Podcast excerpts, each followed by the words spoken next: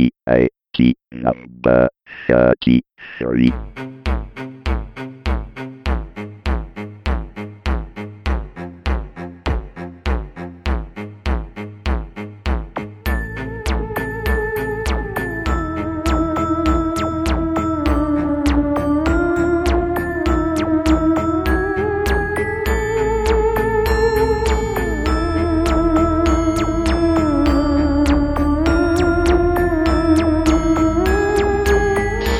Finisce l'estate, arriva Tecnica Arcana Telegrafica numero 33, nella quale parleremo di Geekbox, un progetto che mi ha tenuto occupato ed entusiasmato per tutta l'estate, e anche di una radio costruita in un nanotubo di carbonio, la fantascienza ormai è diventata realtà, e ancora un servizio di microblogging completamente open source ed interoperabile che rivoluzionerà il mondo del web 2.0. Nel frattempo Microsoft cerca di risollevare il destino di vista con una campagna pubblicitaria veramente poderosa.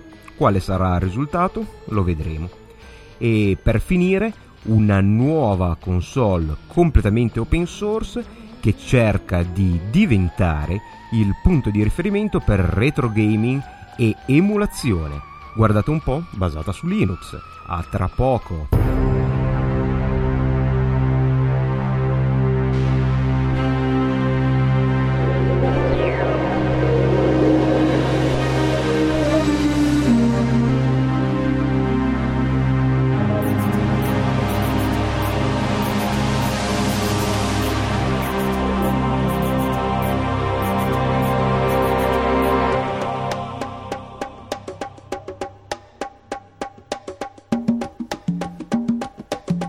Buongiorno e benvenuti a Tecnica Arcana Telegrafica numero 33, la trasmissione del podcast di tecnologia Tecnica Arcana che cerca di tenervi aggiornati sulle ultime novità nel mondo della tecnologia. Arrivata questa puntata decisamente in ritardo rispetto alle mie previsioni, in quanto, beh, finita l'estate mi sono beccato un raffreddore di quelli che veramente non lasciano scampo e questo ha ritardato notevolmente la registrazione di questa puntata, di questa trasmissione. Ma c'è dell'altro, stiamo lavorando alacremente per portarvi il nuovo sito di Tecnica Arcana e dico stiamo perché come ho annunciato sul blog mi avvarrò di una collaborazione eh, illustre nel senso che eh, il mio amico e grafico e disegnatore Simone Graziani ha accettato di collaborare al progetto e si sta occupando di tutto l'artwork di Tecnica Arcana versione 2.0 potremmo dire e sta facendo veramente un lavoro straordinario. Simone lo avete già conosciuto in quanto ha illustrato la mia presentazione al Trainers Camp dell'anno scorso, oltre a essere un amico di vecchia data, io sono un suo grande fan e francamente non vedo l'ora di potervi proporre il prodotto finito. Ci vorrà ancora un po' di pazienza, lavorare su un design completamente nuovo è un, uh, un processo piuttosto lungo che conta di numerose revisioni e affinamenti, ma spero che il risultato non vi lasci delusi. E purtroppo, essendo il tempo a disposizione di Tecnica Arcana sempre lo stesso, è probabile che a settembre non ci saranno eh, tanti episodi perché appunto si sta lavorando al sito. Col sito nuovo sarà poi anche più semplice inserire nuovi episodi, quindi è probabile che daremo anche un'accelerata. Quindi rimanete sintonizzati per le ultime novità, verrete chiaramente avvisati se ci sarà da fare, come è probabile, un piccolo cambio sul vostro, sul vostro aggregatore per modificare l'indirizzo del feed, ma non vi preoccupate, non lasceremo indietro nessuno. E adesso cominciamo a parlare degli argomenti di questa puntata. Ho scoperto un, una distribuzione di Linux veramente fantastica. Vi lo dico già, sono super entusiasta di questa distribuzione principalmente perché è esattamente ciò che cercavo da un bel po' di tempo. Non è nulla di eccezionalmente rivoluzionario in senso assoluto, ma eh, avete presente quando qualcosa è esattamente la realizzazione dei vostri sogni? Beh, io ho trovato la realizzazione di un vecchio sogno, ovvero quello di costruire con eh, poco materiale, possibilmente con materiale di recupero, un eh, piccolo eh, media player da collegare alla televisione che potesse fare streaming dei miei video dal mio computer in maniera facile e trasparente, beh, l'ho trovato. Si chiama Geekbox, scritto G-E-E-X, non K. Box. È una distribuzione minimale di Linux. Pensate che la sua ISO sono solamente 8 megabyte. Ho detto megabyte e non gigabyte e 8 e non 80 o 800 è una piccolissima distribuzione di Linux minimale senza ambiente grafico, quindi scordatevi GNOME o KDE, nata apposta per rivitalizzare vecchi computer per trasformarli in streamer eh, multimediali, in player multimediali. Tutto in questa distribuzione è molto intelligente. La prima cosa che si evince guardando l'installazione di eh, Geekbox è appunto la mancanza di un'interfaccia grafica eh, così come lo conosciamo, cioè di un desktop grafico. Ha un'interfaccia, ma è più simile a quella di un videoregistratore ed è veramente molto semplice. Forse per molti di voi sarà troppo semplice. Se vi aspettate qualcosa tipo eh, Apple TV o anche solo Elisa Media Center per Linux, neanche a dirlo, eh, Meet TV, eh, siete fuori strada. È un eh, sistema molto semplice basato su menu testuali in modalità grafica, per carità, ma testuali, senza anteprima, senza grafica, che permette però di prendere un vecchio computer, e per vecchio intendo veramente molto vecchio, anche un Pentium 2 a 400 MHz come quello che ho eh, impostato io e che avevo in cantina, eh, pronto per essere utilizzato per qualcosa del genere, e trasformarlo in un eccellente media center per fare lo streaming dei vostri video e della vostra musica. Ok, eh, probabilmente direte va bene una cosa del genere, però si può comprare con poche centinaia di euro. Esistono anche lettori di DVD, DVX che permettono di fare lo streaming attraverso il wifi o attraverso una rete cablata, ma sapete come funzionano queste cose, c'è il supporto del produttore, magari non tutti i video eh, funzionano bene e non tutti i bitrate sono supportati, i formati sono pochi, poi magari il prodotto esce di produzione, non aggiornano più il firmware e queste sono proprio le cose che io volevo evitare. Non sarebbe stata un'idea eccezionale avere una distribuzione che praticamente conta solo il kernel Linux più uno dei più noti eh, player multimediali di Linux, ovvero mPlayer, questo è esattamente ciò che è Geekbox. Il kernel Linux più poco, poco altro, e chiaramente anche un kernel Linux eh, tagliato, limato per avere solo le funzioni necessarie a questa eh, a, a, questo scopo, allo scopo di fare streaming di video, chiaramente essendo tutta la distribuzione 8 eh, megabyte, dovete capire che è, è, stato un grande lavoro, lavoro ridurre questa una distribuzione normale di Linux in eh, termini così minimali e sopra questo kernel Linux vi è appunto praticamente solo mPlayer utilizza le librerie per i menu di mPlayer per eh, presentare i menu a video e funziona veramente alla grande. E io l'ho installato su una memoria compact flash attraverso un piccolo adattatore che avevo in casa. La memoria è da 2 giga ed è chiaramente eh, completamente vuota, nel senso che ci sono questi 8-9 megabyte di M-Player che vengono, scusate, di Geekbox che vengono completamente caricati in memoria e non si fa più accesso al, al disco, alla compact flash in questo caso, per tutto il tempo che si usa i Geekbox e questo permette anche di utilizzarlo come live CD. È possibile creare o scaricare la ISO di un live CD e si può ehm, inserirlo nel computer, farlo partire in pochissimi istanti, il caricamento è veramente velocissimo e al termine del caricamento il cassetto si apre, essendo tutto in memoria non ha più bisogno del disco ed è possibile eh, inserire ad esempio nel lettore DVD che avete usato per caricare proprio Geekbox e mh, mm, poterlo utilizzare per vedere ad esempio un DVD video o un uh, CD di DVX o di MP3. Come dicevo, l'interfaccia per queste limitazioni è veramente minimale, ma ha tutto ciò che serve per una corretta visualizzazione.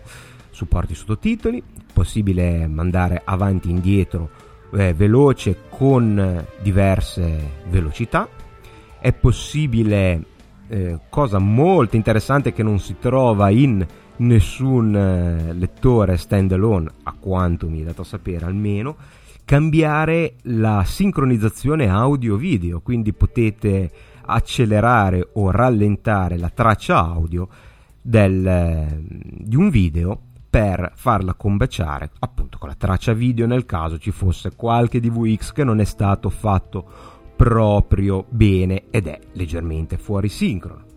È possibile cambiare contrasto e luminosità, volume, e queste funzioni lo rendono un eccellente, eccellente media player.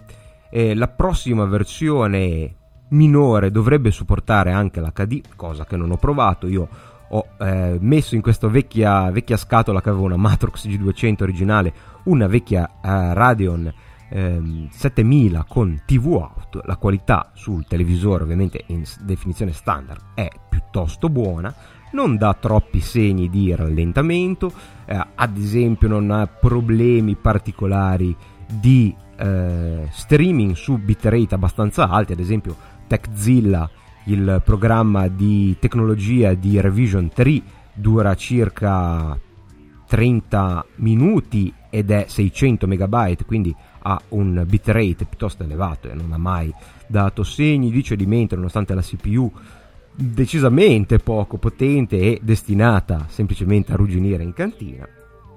Supporta diversi telecomandi e questo è stato purtroppo al momento il mio problema principale perché mm, è piuttosto difficile trovare un telecomando per PC stand alone. Ho cercato un po' sui negozi online il telecomando della Microsoft per Windows Media Center o ancora meglio il, eh, eh, il scusate, l'ATI eh, Remote Wonder, che è un telecomando basato su eh, onde radio, quindi è anche più comodo che un telecomando a infrarossi, ma probabilmente è uscito di produzione e mi sembra difficile da trovare. Se doveste imbattervi in un qualche negozio online affidabile e lo vedete magari come fondo di magazzino, magari mandatemi un'email a tecnicarcana.gmail.com che ci faccio un pensierino.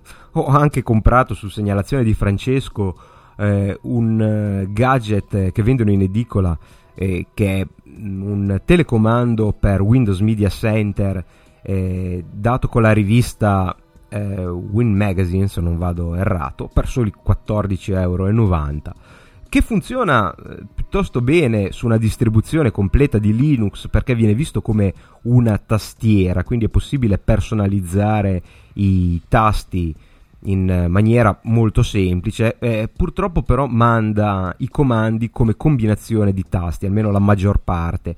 E, mh, mm, e quindi, ad esempio, non so, la pausa è CTRL P, l'ho visto attraverso la gestione delle scorciatoie da tastiera di Ubuntu e purtroppo Geekbox e la sua controparte Media Player sembra al momento, ce l'ho proprio da un giorno, che non può eh, mappare fare il binding da tastiera di combinazioni di tasti e quindi eh, purtroppo per eh, Geekbox temo che sarà un po' difficile, magari qualche versione successiva. E, sotto Ubuntu funziona abbastanza bene se avete però la pazienza di mappare tasti che sono fissi, ad esempio potreste volere CTRL P per qualcos'altro eh, rispetto alla pausa in un intero sistema operativo. Geekbox può utilizzare la rete cablata come nel mio caso, ma funziona anche con le reti wireless. Addirittura ha la possibilità di utilizzare NDSI wrapper per utilizzare i driver di Windows. Ok, è un live CD e la configurazione è veramente minimale. Come si fa a personalizzare in maniera stabile un, eh, un, una Geekbox per eh, l'uso quotidiano? E qui viene l'idea veramente geniale. Potete sì scaricare una ISO per provarla, ma giustamente tutte le volte dovreste inserire una configurazione, ma potete creare anche un potete scaricare anche dal sito di Geekbox che troverete sul sito vecchio di Tecnica Arcana e ehm, potete trovare anche un uh, ISO Generator, è un programmino che gira senza dubbio sotto Linux, credo anche sotto Windows e Mac. Questa è chiaramente una notizia che farà piacere a tutti gli utenti perché non si prefigge di sostituire il vostro sistema operativo, ma eh, di integrare un vecchio computer di nuovo nella vostra casa e questo ISO Generator è un programma che vi permette di impostare attraverso interfaccia grafica fatta molto bene tutta la vostra configurazione, compreso la condivisione dei eh, file attraverso Samba o lo Universal Plug and Play e, e, ehm, e creare un ISO con le vostre impostazioni. In questo modo potrete facilmente poi utilizzare quest'ISO per un live CD, basta masterizzarla, o per l'installazione. Una cosa veramente molto intelligente. E parliamo proprio di condivisione dei contenuti. È possibile utilizzare la condivisione di Samba, ovvero la condivisione Windows compatibile del protocollo SMB per condividere una vostra cartella e farla vedere a Geekbox. Geekbox supporta credo anche degli streaming diretti di radio tipo Shoutcast, ma non l'ho mai provato sinceramente. Ma buona notizia e lo rende, rende senza dubbio questo progetto a passo con i tempi, come la vostra console, ad esempio Xbox, può supportare anche lo Universal Plug and Play Media Streaming, ovvero un protocollo appositamente creato per la eh, condivisione di contenuti multimediali sulla rete. Utilizzare l'Universal Plug and Play per fare media streaming è semplicissimo. Se avete Windows mh, mm, lo avete già perché è integrato in eh, Windows Media Player a partire dalla versione 11. Prima c'era un, uh, una specie di plugin, un programmino che dovevate scaricare apposta, ora non è più necessario. In parole povere, sì, avete capito bene, tutte le eh, canzoni, tutti i film che avete condiviso attraverso i menu di Windows Media Player 11 sono automaticamente visibili su Geekbox.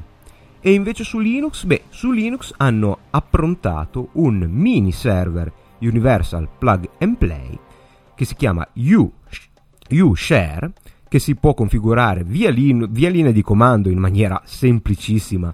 Eh, basta mettere il, eh, nome uShare e la lista delle cartelle che volete condividere io me lo sono salvato e l'ho messo anche nel menu di Gnome, così basta un clic per condividere le cartelle senza neanche tenerlo sempre attivo, ma occupa tipo pochi K, è veramente un eccellente programma, oppure si può attra- accedere al eh, servizio di condivisione attraverso un serverino web che permette di semplificare la condivisione in maniera totalmente trasparente e grazie a questo è possibile appunto condividere i vostri file mediali e goderveli in poltrona. Il supporto dell'hardware è piuttosto buono, non ho avuto problemi con la mia ATI, non c'è necessità di hardware accelerato 3D, quindi è probabile che tutte le schede vengano, vengano utilizzate in maniera eh, piuttosto basilare, quindi non credo che, senz'altro, non integra i driver proprietari, va bene giusto per rivitalizzare una vecchia macchina. Vorrei eh, spendere due parole perché eh, lo UPnP, l'Universal Plug and Play, è uno standard piuttosto grande e comprende altre cose. Non vorrei che eh, sentirmi parlare dell'Universal Plug and Play per condividere dei video vi facesse venire in mente la pessima idea di attivare eh, lo Universal Plug and Play sul vostro router. No, non fatelo mai. Purtroppo uno dei componenti di questo standard è un sistema che in teoria dovrebbe facilitare, automatizzare la gestione delle porte del firewall hardware presente sul vostro router. In parole povere, un programma che deve accedere a determinate porte e dovrebbe essere in grado di aprire le porte che gli servono sul router senza alcuna, alcun intervento da parte dell'utente. Sapete che se eh, dovete utilizzare, non so, BitTorrent, una delle prime cose che dovete fare è eh, aprire le porte sul firewall e molto probabilmente creare una regola per eh, fare il NAT, il Network Address Translation, sul vostro router e dirgli da tutti i pacchetti che ti arrivano sulla porta, non so, 10.000, me le mandi sulla porta 10.000 di questo computer dietro la mia rete. E il fatto che queste operazioni possono essere fatte automaticamente sarebbe anche interessante, se non che eh, il protocollo UPnP per la gestione del router è fatto da cani, si può dire, da criminali, forse meglio, e quindi non è prevista nessuna forma di autenticazione o avviso, il che vuol dire che uno spyware un virus può eh, richiedere questi servizi al vostro router senza che ci sia nessuna approvazione da parte vostra o da una entità superiore, potremmo anche fare solo, anche solo Microsoft, ehm, che abbia certificato che quel programma non è dannoso. Ovviamente, per utilizzare il media streaming dell'Universal Plug and Play, non, ripeto, non, lo dico ancora una volta, non è necessario avere lo Universal Plug and Play attivato sul vostro router, cosa che vi sconsiglio assolutamente di fare, non fa nulla che non si possa fare manualmente. Se avete bisogno di porte aperte per un servizio è noioso, lo so, ma apritevele manualmente. Se cercate il nome del programma e router o NAT o il vostro router Netgear, Linksys, eh, di link troverete su internet, su Google, le impostazioni per aprire queste porte. Anche l'Xbox 360 eh, credo che se non vi è l'Universal Plug and Play attivo vi dica ah, attenzione sei illimitato al, eh, nell'uso di Xbox Live. Attiva subito lo Universal Plug and Play? No cercate Xbox 360 eh, ports se volete cercate, cercarlo in italiano porte router e troverete quello che vi serve, le porte che dovete aprire per giocare online sull'Xbox 360. Quindi eh, questa era una nota doverosa per evitare fraintendimenti. Uh, Tecnica Arcana suggerisce di tenere attivo l'Universal Plug and Play. No, no, no, è una cosa un po' diversa. Un servizio per la vostra rete locale uno è una bestemmia informatica l'altro. Geekbox, provatelo provatelo e se avete soprattutto un computer vecchiotto, anche un vecchio portatile che è molto silenzioso, devo ancora mh, rifinire alcune cose tipo un tower da 60 cm che mi penzola intorno al televisore.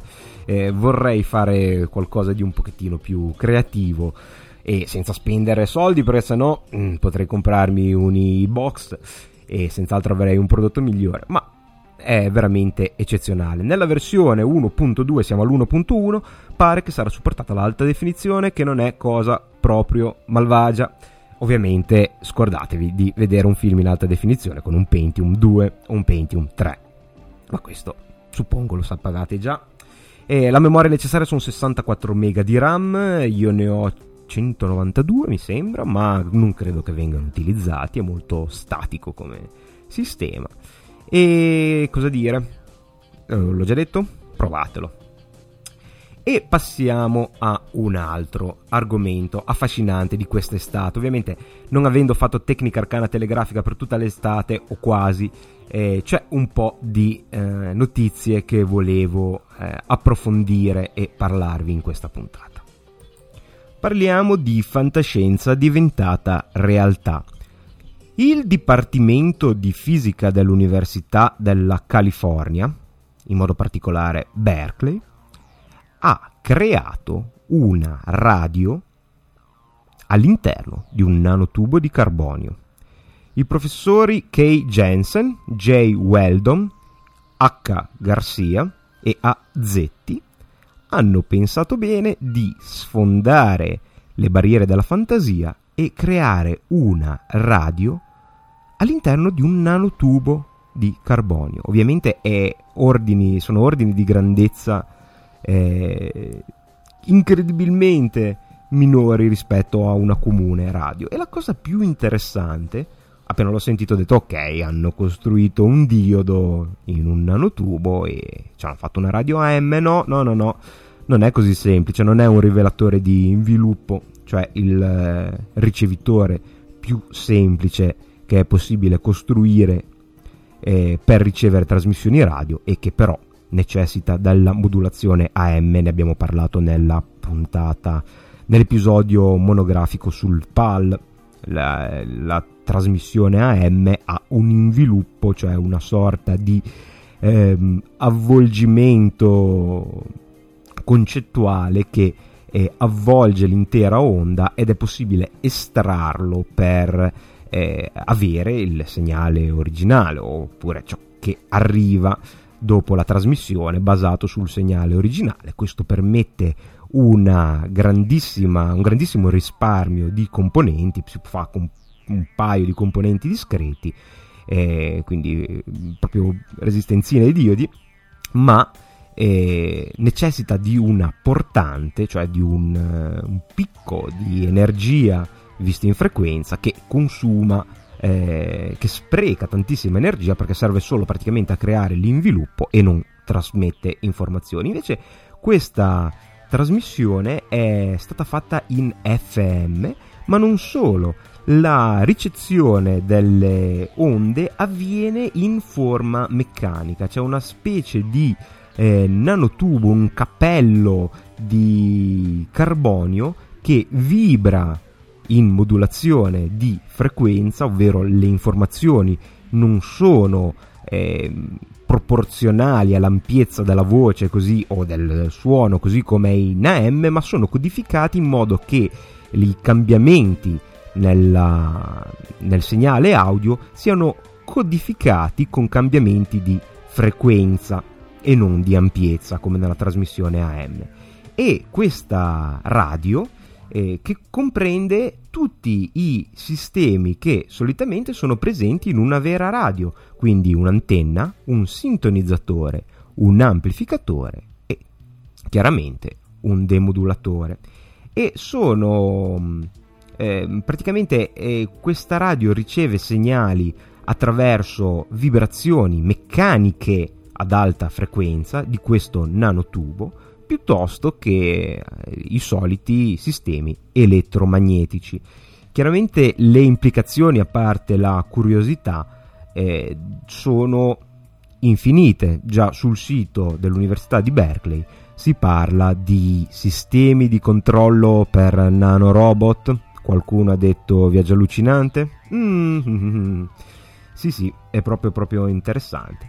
E sul sito ci sono alcune, eh, alcuni brani audio che sono stati inviati attraverso questa radio e che si possono ascoltare. Ne ascoltiamo qualcuno.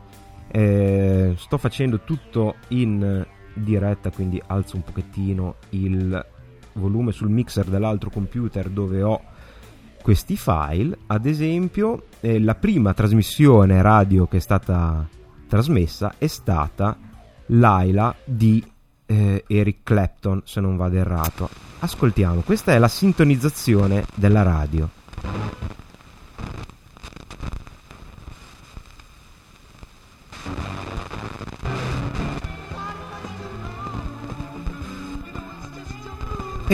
è la musica. Ah.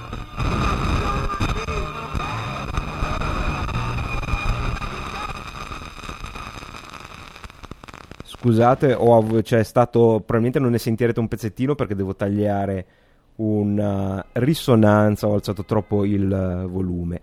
E un altro brano che è stato mandato in questa, in questa trasmissione, probabilmente c'è un matrimonio se sentite perché passa gente strombazzando, ma noi ce ne freghiamo, è stata ehm, Largo dall'opera Xerxes, Xerxes di Handel che è stata la prima mh, canzone, il primo brano musicale trasmesso da una radio tradizionale e quindi per motivi storici l'hanno implementata anche i nostri amici di Berkeley.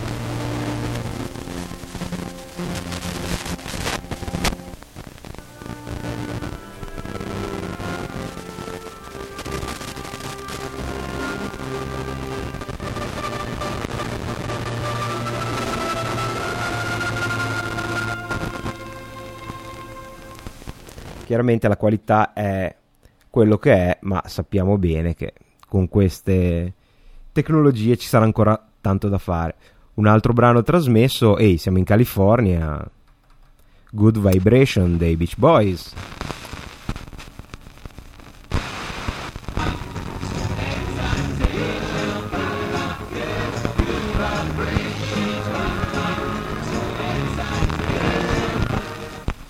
E per finire questi sono chiaramente dei super geek, non poteva mancare un manifesto alla loro, alla loro affiliazione al mondo dei geek, Star Wars.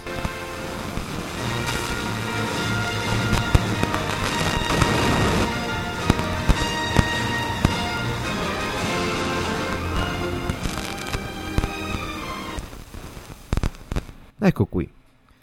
È veramente, veramente impressionante. Certo, la qualità non è quella di una trasmissione FM regolare, broadcast, ma eh, mancano tutte le sezioni di filtri. E poi siamo, stiamo parlando di tecnologia a livello dei micron. Veramente, veramente impressionante. E invece proseguiamo con eh, il terremoto che ha colpito il mondo del web 2.0 questa estate, cioè la nascita di Identica. Conoscete Twitter? Non vi chiedo se lo amate, perché probabilmente saprete o se avete cercato un mio account su Twitter non lo avete trovato perché non esiste. Tutti i miei esperimenti con social network eh, tipo Facebook, o microblogging non sono mai durati più di qualche settimana, ma non sono completamente tagliato fuori dal mondo per rendermi conto che per la gente normale Twitter è stato uno dei servizi più rivoluzionari del web. Twitter è un sistema di messaggistica istantanea mm, slash microblogging, potete mandare messaggi lunghi fino a 140 caratteri, quindi molto brevi. Potete seguire il feed di altri twitters, cioè altre persone che usano questo servizio e eh, comunicare fra di loro. Twitter è noto per essere inaffidabile e spesso eh, fuori servizio, offline, per eh, probabilmente grossi, grossi problemi di scalabilità del suo sistema di server e basandosi anche su queste debolezze è, è, è stato creato un sistema di microblogging come Twitter completamente open source, uno dei primi progetti a utilizzare la licenza AGPL, cioè la licenza per i servizi web della Free Software Foundation, quella che eh, copre una limitazione forse della GPL, cioè la necessità, la possibilità di eh, non rilasciare il codice sorgente se il software non viene distribuito. Per inciso è quella che ha permesso a Google di modificare Linux per i suoi scopi e non rilasciare il codice sorgente perché la GPL prevede che il codice sorgente debba essere rilasciato insieme al software stesso, il che vuol dire che non ci deve essere un utente del software che non può avere accesso al codice sorgente, ma la parte web, ovviamente la GPL è comunque una licenza vecchiotta, è lasciata fuori, con invece eh, la AGPL questa lacuna viene colmata e quindi anche se voi fate un uh, servizio web che eh, in teoria non rilascia, non, non, date il software alla gente, ma semplicemente fate utilizzare il software alla gente eh, a distanza attraverso un servizio web, bene, dovete rilasciare il codice sorgente. Identica è né più né meno che un clone di Twitter dal punto di vista superficiale. Prima di tutto l'indirizzo è identi.k, ma utilizza questo software open source che si chiama Laconica, indirizzo laconi.ca. Sì. E ehm, questo software ha la grande novità di supportare un servizio di microblogging aperto, il che vuol dire che c'è una certa forma di interazione fra i vari servizi che sono basati su questo standard, il che vuol dire che eh, ad esempio è possibile seguire eh, su un account identica un altro, una persona che non è iscritto su identica ma su un altro servizio di microblogging compliant al, questo, a questo standard. Non solo, la conica si può scaricare e si può installare sul proprio sito è fatta apposta per essere leggero, utilizza PHP e MySQL, quindi diciamo lo stack LAMP standard, ed è fatta apposta per eh, girare anche su vecchi server. Quindi in teoria potreste scaricarlo e installare sul vostro sito per creare la vostra community, cosa che ha fatto anche recentemente Leo Laporte creando il suo servizio di messaggistica che si chiama Tweet Army e si trova ad armi.tweet.tv. Io lo seguo dall'inizio dell'estate, praticamente da quando ho iniziato a sentirne parlare. Ho un account in inglese che indovinato un po' usato per un paio di settimane, poi ho praticamente abbandonato, non sono proprio costante. Magari ci riproviamo, magari faccio un account in italiano eh, dedicato più esplicitamente a tecnica arcana in modo da magari tenervi aggiornati se foste interessati a qualche dettaglio in più sui lavori in corso per il sito però non vi prometto che dura più di un paio di settimane, eh, perché mi conosco troppo bene, meglio non fare promesse. Comunque, magari vi metto il link sul, eh, sul sito. È assolutamente da provare se siete fan di Twitter. Prima cosa perché è piuttosto stabile, da quello che ho visto, e mm, soprattutto è questo il futuro. Lo hanno notato in molti, l'ha notato lo stesso fondatore. La situazione con i servizi di microblogging è la stessa che vi era all'inizio di internet quando ancora c'era la transizione fra internet e le BBS e ad esempio c'erano i servizi di messaggistica, quella che oggi chiamiamo l'email, che erano incompatibili. Se voi avevate un indirizzo di posta elettronica su CompuServe e uno su America Online, proprio quelli degli, al- degli albori stiamo parlando, non era possibile mandare messaggi da uno all'altro, cosa che oggi sembra assurdo. Quindi se eh, date retta a me, questo non è detto che sarà proprio identica al software laconica, ma un'apertura nei social network e nei servizi di microblogging sarà senza dubbio il futuro del web 2.0. Come ogni servizio Twitter-like che si rispetta, è possibile utilizzarlo attraverso delle applicazioni desktop. E questo per me è stato interessante, diciamo che la cosa più interessante di eh, Identica è stato mm, cedere alla tentazione di provare la nuova alfa di Adobe Air, perché uno dei client per Twitter più noti è Twirl, che eh, è proprio scritto in Adobe Air e ha, si è messa a supportare identica da eh, quasi subito. E quindi è possibile non proprio tutte le funzioni ma un buon numero di funzioni eh, utilizzarle direttamente dal desktop e ehm, Air è il contrario di Silverlight praticamente. Mentre Silverlight cerca di portare il framework.net su internet eh, Air cerca di portare Flash sul desktop. Eh, esiste per Windows e Macintosh ma esiste anche una alpha release quindi tutto fuorché stabile e utilizzabile almeno come concetto di base per Linux ed è proprio quella che ho provato. L'ho installata, ho installato Twirl e tutto ha funzionato alla perfezione, addirittura mi sono stati creati i menu in GNOME e eh, sono rimasto piuttosto impressionato per essere una alfa. È già incredibile che funzioni qualcosa, dovrebbe essere magari solo una cosa per sviluppatori, invece no. Complimenti ad Adobe. Se volete quindi provare il futuro probabile dei servizi di Web 2.0, fate un salto su identi.ca e createvi un account per questo servizio e dateci una fateci un giro.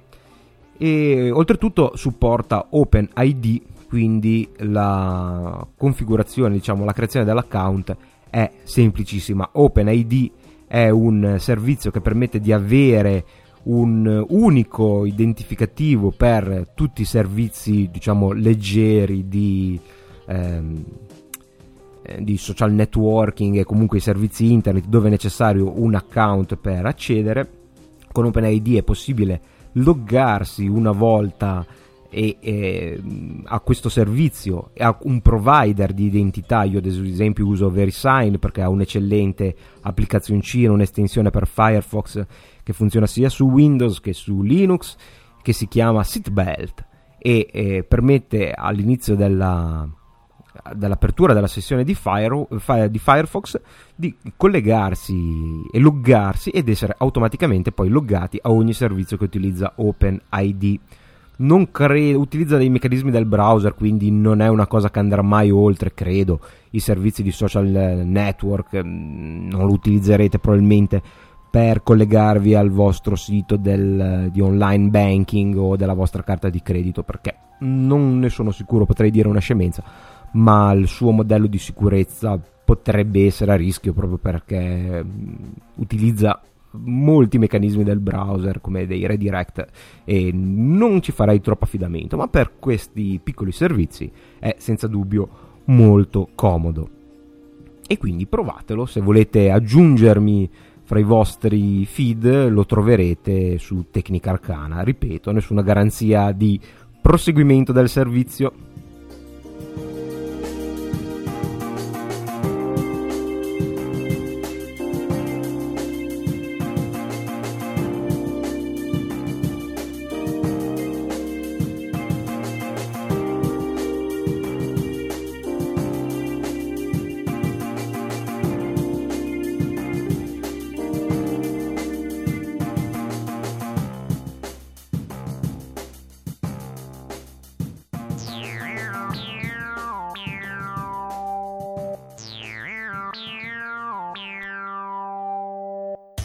E non voglio parlarne troppo, ma è quasi impossibile non fare un accenno alla mostruosa campagna pubblicitaria, mostruosa in senso di volume di investimento, fatta da Microsoft per rilanciare la sua immagine dopo le critiche mediatiche riguardo al suo ultimo sistema operativo, ovvero Windows Vista 300 milioni di dollari sono stati investiti per riportare in auge l'immagine di questo sistema operativo che i compagnucci di scuola prendono in giro dicendo che è poco stabile, le eh, feature non soddisfano una utenza che diventa sempre più esigente anche perché si guarda in giro e vede ciò che accade nel giardino del vicino e questa campagna ha debuttato quest'estate col famigerato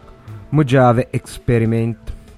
ovvero un, una sorta di esperimento di viral marketing eh, nel quale sono state prese un gruppo di persone non utenti di Windows Vista e che mai lo avevano visto all'azione e intimorite dalla cattiva pubblicità mediatica e eh, gli è stato chiesto cosa pensassero di Windows Vista.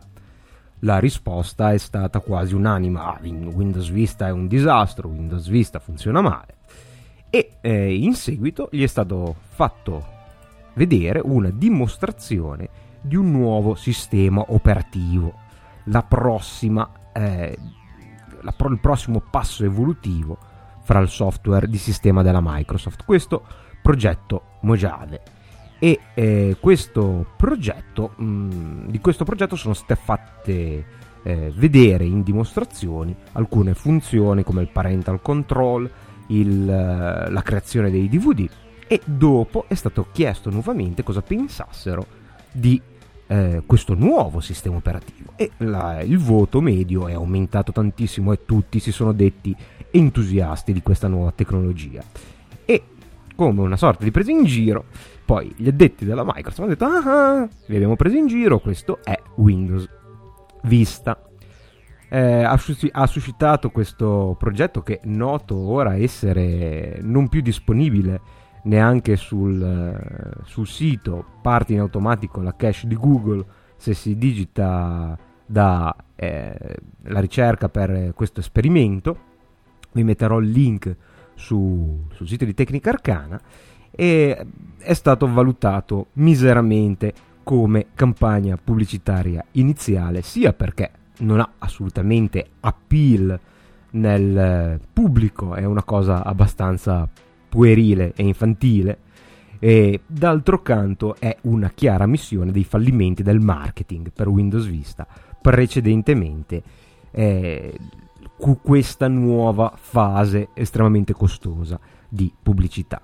In più eh, questo esperimento non, eh, non eh, alcun, eh, non fa alcun tentativo di eh, valutare realmente le critiche che sono state fatte a Windows Vista, ma si limita a eh, dimostrare che molte persone hanno pregiudizi in, eh, rispetto a questo sistema operativo senza neppure averlo conosciuto. Proprio l'altro giorno, mentre ero con Simone su Skype per eh, decidere alcune scelte eh, stilistiche del nuovo sito di Tecnica Arcana, eh, terrorizzato mi ha annunciato che gli era sparito completamente il desktop del suo computer con vista un nuovo fiammante quad core e tutte le icone erano sparite, tutto il software era sparito nonostante Skype continuasse a funzionare. Era chiaramente crashato Explorer, quindi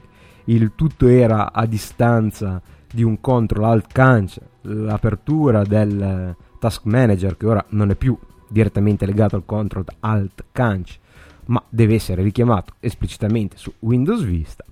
Eh, lancio manuale di una nuova applicazione, Explorer, e tutto è ritornato alla normalità. Eh, non ho grande esperienza di Windows Vista, ma speravo che questo errore che era comune praticamente dai tempi di Windows 95 il crash di Explorer eh, non fosse più così comune con i nuovi sistemi operativi. Ovviamente non hanno fatto vedere qualcosa del genere o lo user access control che eh, rompe le scatole ogni volta che si vuole fare qualche cambiamento anche non così eh, basilare a livello di sistema e che forse non, nece- non eh, necessiterebbe dell'autorizzazione dell'utente.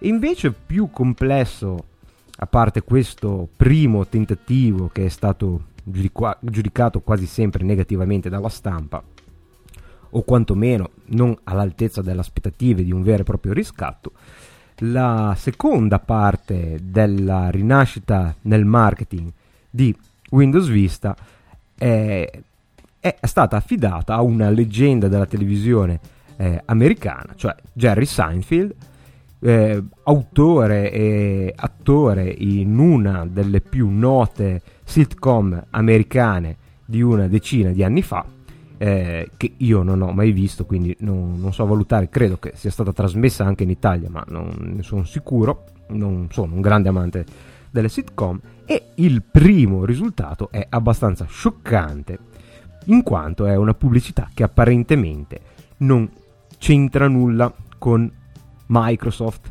È eh, Bill Gates, che non ha mai eh, negato un lato prono alla commedia e anche un buon senso dell'umorismo e dell'autoironia, mi è sempre stato piuttosto simpatico come persona Bill Gates, a parte le scelte fatte eh, in azienda. E si trova Bill Gates con Jerry Seinfeld in eh, un supermercato, in un centro commerciale e si comprano. Eh, Bill Gates si sta comprando delle scarpe e Jerry si eh, improvvisa commesso aiutandolo a eh, stiracchiare una scarpa che gli piace molto esteticamente ma non fa proprio al suo piede. E mm, ci sono state tantissime interpretazioni addirittura nell'ultimo tweet una serie di esperti ha cercato compreso Ryan Block di ehm, Engadget hanno fatto una un'autopsia di questo spot cercando di vederne tutte le possibili interpretazioni. Il, io ne sono rimasto abbastanza eh, scioccato, non, non, ho capito assolutamente il messaggio prima che qualcuno più esperto di me tentasse appunto qualche interpretazione, però c'è da dire che sono eh, previsti 16 episodi di questa sorta di sitcom via internet e quindi è probabile che si arriverà a sviluppi futuri. Oltretutto è curioso che a quanto pare nella sitcom Seinfeld eh, il protagonista, cioè Jerry Seinfeld, eh, utilizzasse sempre dei Mac e Leo Laporte ha ipotizzato che prima o poi uno di questi Mac potrebbe anche volare dalla finestra. Sarebbe senza dubbio una campagna un pochettino più aggressiva di quello che sta, eh, si sembra si stia sviluppando al momento. Staremo a vedere, non che tratterremo il fiato, almeno io personalmente non tratterò il fiato nell'attesa di un nuovo episodio, ma quantomeno mi ha incuriosito. E chiudiamo invece questa puntata di Tecnica Arcana Telegrafica con un annuncio sempre di quest'estate della, del prossimo rilascio di una nuova console open source che vuole essere un po' il il, il lascito spirituale, il, il degno successore, almeno dal punto di vista del marchio, della, diciamo, mh, del target del, di questo dispositivo, della mh, nota ma non troppo fortunata GP2X, sviluppata mh, a quanto pare partendo dai, proprio dai forum che trattano la console GP2X con tutto ciò, con, a, accogliendo i suggerimenti degli utenti della GP2X con le cose che avrebbero voluto in una nuova console e che la casa madre non ha eh, mai fatto, nasce questa console che ha un design simile al Nintendo DS, quindi eh, si apre come un laptop e assomiglia a un laptop.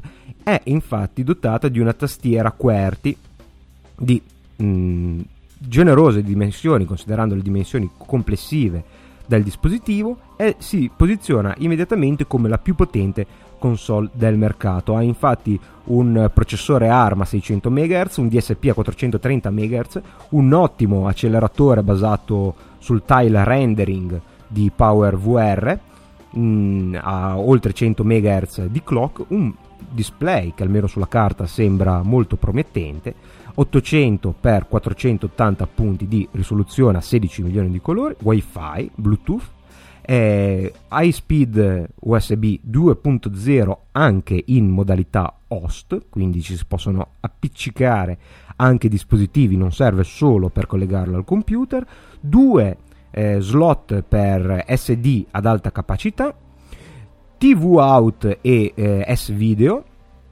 e due eh, joystick eh, uno analogico eh, cioè due sistemi di joystick, diciamo un eh, joypad normale, anal- an- scusate, digitale, più una coppia di joypad analogici e i tasti eh, sul, diciamo, sul dorso della console, i tasti di sinistra e destra, così come ha il Nintendo DS e ormai tutte le console.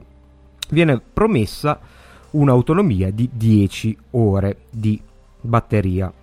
Il costo all'incirca dovrebbe essere intorno per il mercato europeo di 212 euro, escluse le tasse. E il sistema operativo sarà Linux e appunto il target almeno iniziale sarà quella dell'emulazione di varie console fino alla PlayStation 1. Sono già usciti video che ritraggono eh, demo di giochi, compreso Quake 2, quindi tutti i giochi open source probabilmente avranno una, eh, una versione per, questo, per, questo, per questa piattaforma di gioco. Eh, devo essere sincero, non mi convince in modo particolare. Sembra sulla carta un dispositivo molto interessante, ma ho, tanto per cominciare, dei dubbi sull'ergonomia. Eh, c'è una foto sul sito che è openpandora.org che ritrae una ragazza che ci gioca dall'alto. Mi sembra che i due joypad analogici siano abbastanza scomodi perché sono al centro della console. Ha il touchscreen, che è una cosa piuttosto interessante anche perché la tastiera QWERTY potrebbe permettere alcune funzioni tipiche del PDA, ma mi sembra una una macchina che ha un target un pochettino vago. Non credo che possa sperare di vendere eh, milioni di pezzi solo con la eh, col richiamo del retro gaming e dell'emulazione. Certo ha hardware a disposizione per eh, poter eh, fare molto più di questo, mh, mm, sfondare leggermente i, eh, i limiti della, del suo posizionamento sul mercato per andare a intaccare forse il mercato dei subnotebook, anche se c'è scritto che nelle FAC che non è questo l'obiettivo di Pandora, ma mm, tuttavia mi sembra un pochettino nebulosa sua, eh, il suo posizionamento. Tutto sarà legato a eh, quanto questa console verrà adottata dalla comunità di, di sviluppatori, quanto sarà elevato il prezzo reale perché 212 euro è, è, un prezzo abbastanza accessibile però è quasi il doppio di un Nintendo DS e forse come solo piattaforma di gioco eh, può eh, essere leggermente eccessiva almeno per le grandi masse bisogna vedere se eh, il, le economie di scala riusciranno a portare, quindi ovviamente anche il successo, ab- ad abbassare il prezzo di questa console e contemporaneamente se ci saranno applicazioni e giochi magari appositamente progettati per questa console eh, tali da far crescere l'interesse oltre il mero obiettivo del retro gaming e dell'emulazione. Come tutto l'hardware open source sarà oggetto di particolare attenzione in questo podcast che è, è, ha debuttato proprio con un episodio eh, sull'hardware open source e che allora sembrava qualcosa di relativamente esoterico, mentre ormai è quasi la norma e questo mi fa un grandissimo piacere. Vedremo se riuscirà a imporsi in un mercato decisamente combattutissimo. E ora facciamo una breve pausa per una rapidissima, veramente carrellata di email, ne ho tantissime ovviamente, ehm, di quest'estate, tutta l'estate di email, alcune le ho lette ma devo ancora addirittura rispondere, è probabile che fra un aggiustamento grafico e l'altro del sito di Tecnica Arcana ci possa scappare un mailbox overflow, ovvero una puntata di Tecnica Arcana telegrafica dedicata completamente alla lettura delle vostre email. Per adesso un piccolo assaggio dopo qualche secondo di pausa.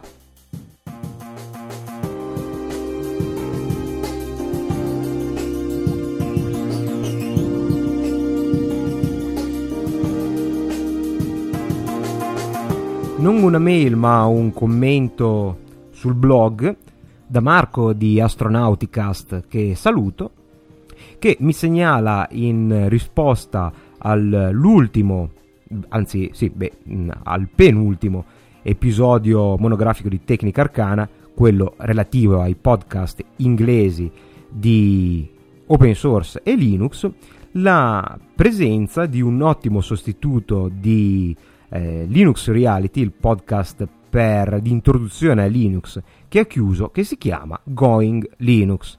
È un podcast che dalla sua segnalazione ho avuto modo di ascoltare in maniera abbastanza approfondita e effettivamente Paolo ha ragione, e volevo dire Marco ha ragione, è un buon podcast per chi si avvicina per la prima volta a Linux, è addirittura organizzato in sessioni mensili come fosse un vero e proprio corso in cui vengono eh, presentati un, viene presentato un unico argomento, prima in forma introduttiva, poi in forma avanzata e infine con il feedback degli ascoltatori. In realtà bisogna dire che non sono mai episodi troppo avanzati. Ho l'impressione che gli utenti, i presentatori di questo ehm, podcast non siano utenti eh, veramente avanzatissimi, ad esempio nell'episodio dedicato alla linea di comando non sono andati molto in dettaglio, ma forse questo lo rende ideale proprio per gli utenti alle prime armi.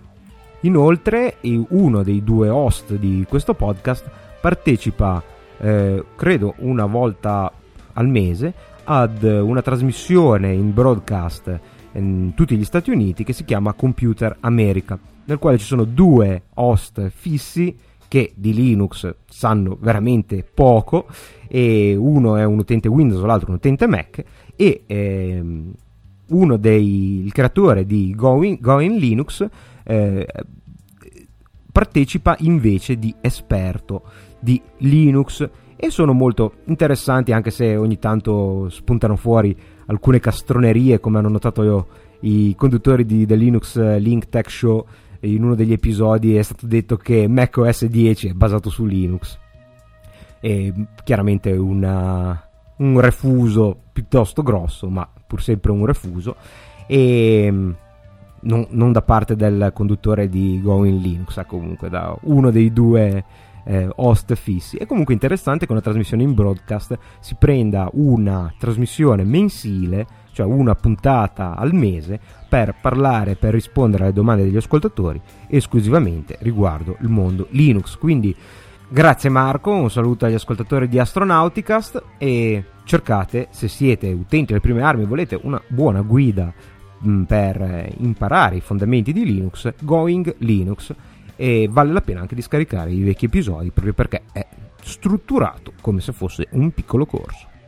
Vorrei poi fare un saluto particolare a un ascoltatore che si chiama Gregor e ascolta dalla Slovenia, è un nostro vicino di frontiera e mi scrive, abbiamo avuto una fitta conversazione epistolare quest'estate, fra le altre cose che in, proprio in Slovenia sta nascendo un eh, nutrito mondo di appassionati di tecnologia che è sempre più effervescente sempre in aumento e la cosa mi fa chiaramente molto piacere e se ci fosse qualche altro ascoltatore dalla Slovenia o da qualunque parte dell'Europa fatevi sentire che è sempre un grande piacere. Abbiamo già una roccaforte eh, solida nel nord-est eh, con l'amico Paolo da Trieste, ma è sempre, è sempre piacevole espandere ulteriormente i nostri confini da veri geek.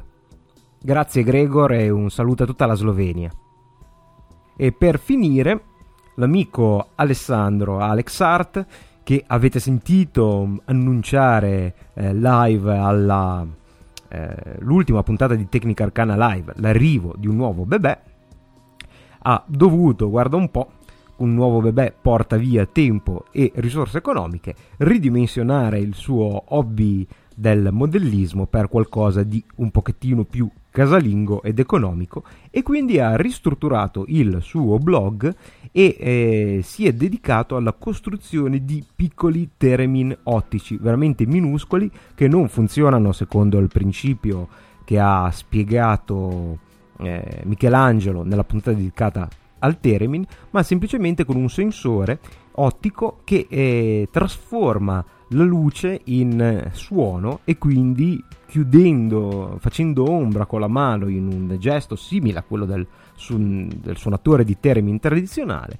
modifica la, eh, il suono da, prodotto da questo Teremin che dice anche Alex non arrivano ai livelli chiaramente di Teremin eh, tradizionali e elettromagnetici, ma, ma sono un divertente eh, giochino e hanno anche un suono che ricorda molto i vecchi giochi per home computer degli anni 80. Vi lascerò un link al suo blog e fategli, fateci un giro, ha messo anche dei video così potete vederli e sentirli suonare e sono certo che se volete provare a cimentarvi nella costruzione di questi termini da Alex Art non mancheranno buoni consigli e suggerimenti.